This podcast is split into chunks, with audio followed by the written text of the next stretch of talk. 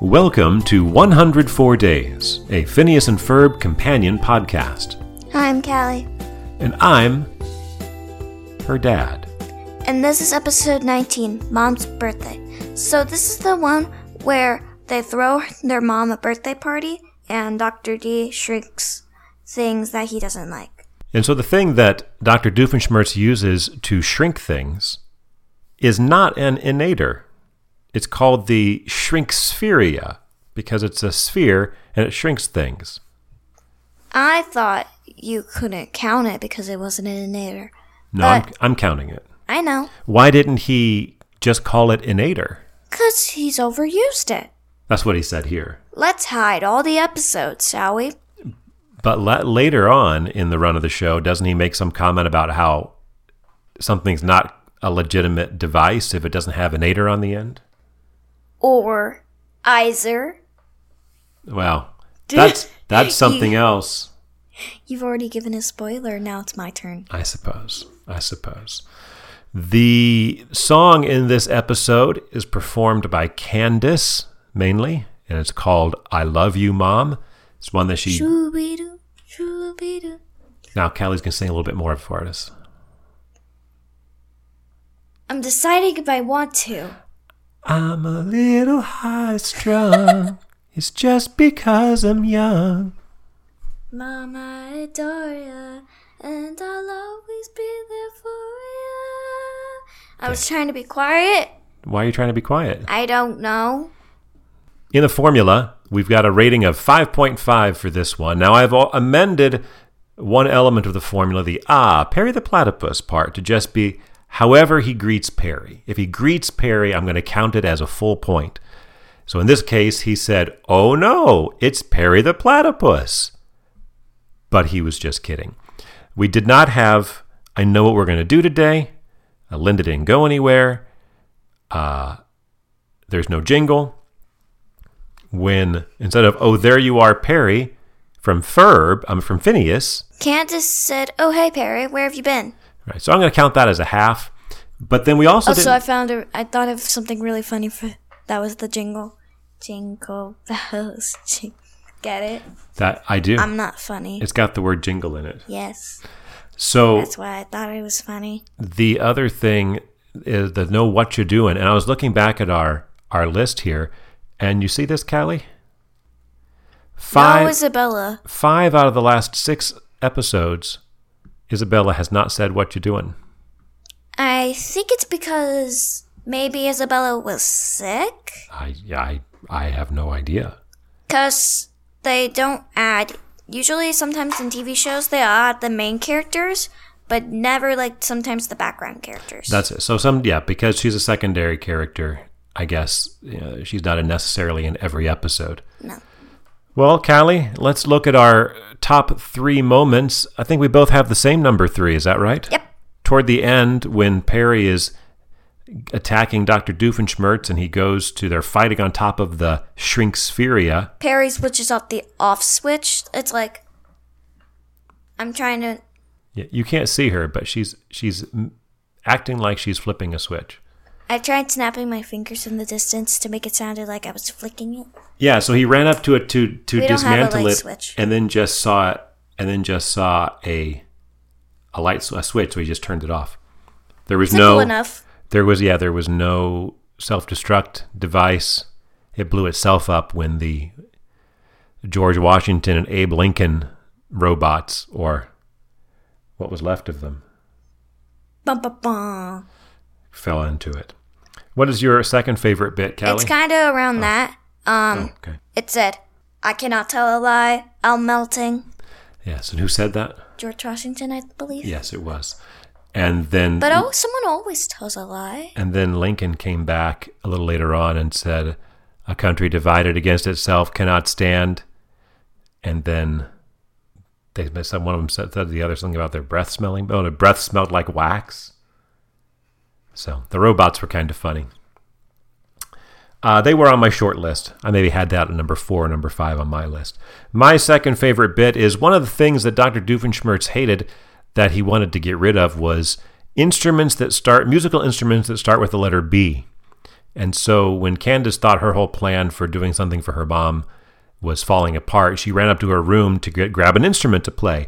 And everything she had up there started with the letter B. So when the Shrinkspheria was miniaturizing all of these things, she'd say, I will pick up my bass. And then it disappeared. And I will try my bongos. And then those disappeared. Five minutes later. Just, How about I try the bagpipes? And then those disappeared. And she, I mean, no, it Nobody- wasn't, wasn't bagpipes. Anyway, I like play the piano a little bit. I play. i i do play some. I. I'm trying to phrase this. I did play guitar. I did for like a little bit. I still have it in my room. I'm hoping one day I'll learn how to actually kind of know how to do it. Because then if I do the piano thing while doing the guitar, I can make my own song without any help. That is true. Apparently, Candace is a, a teenage girl of many musical talents, but watching them all disappear was my second favorite funny moment in the episode. But Callie, what was your favorite part? Candace, okay, I have to point this out to Dad because I point out. Yeah, I didn't catch it on the I point out everything that I find. So, go ahead. Candace comes out and she's like, "Oh wait, the mom likes that little polka dot dress." So then she rides on her bike. Cute, cute little sundress, right? And so so Callie starts laughing and writing something down, and she goes, "Wind it back, wind it back," and and so I thought it was the part where Candace was pedaling down the street saying, "Cute little sundress, cute little sundress, cute little sundress," but that was not the part that you thought was so funny. Okay. Um, she rides out the house door, like out the front door, down the stairs, and into the road. On her bike, Yeah, yeah. So she had her bike in the house. in the house. so yeah, I thought that was that was funny. Anyone want decoration inside their house that they can actually use? Well, I mean, that's kind of what people use for books, I guess. What do you mean? That's kind of like what people use for books. Decorations, I feel I ran into something. Books? They'll use books for decoration. Yeah. I do it in my room. I read some of them sometimes if I can't fall asleep. Then they're not just decorations. See, decoration would be like what your mom had out in the out in her office. They were just like those little blue books that were all in French. Did you ever see those? No. I'm always in the back. Well, we'll have to go. No, I mean out here. Oh! Yeah, no. You know what I'm talking about? No. Still no. Okay, well, I'll have to show you when we're done here.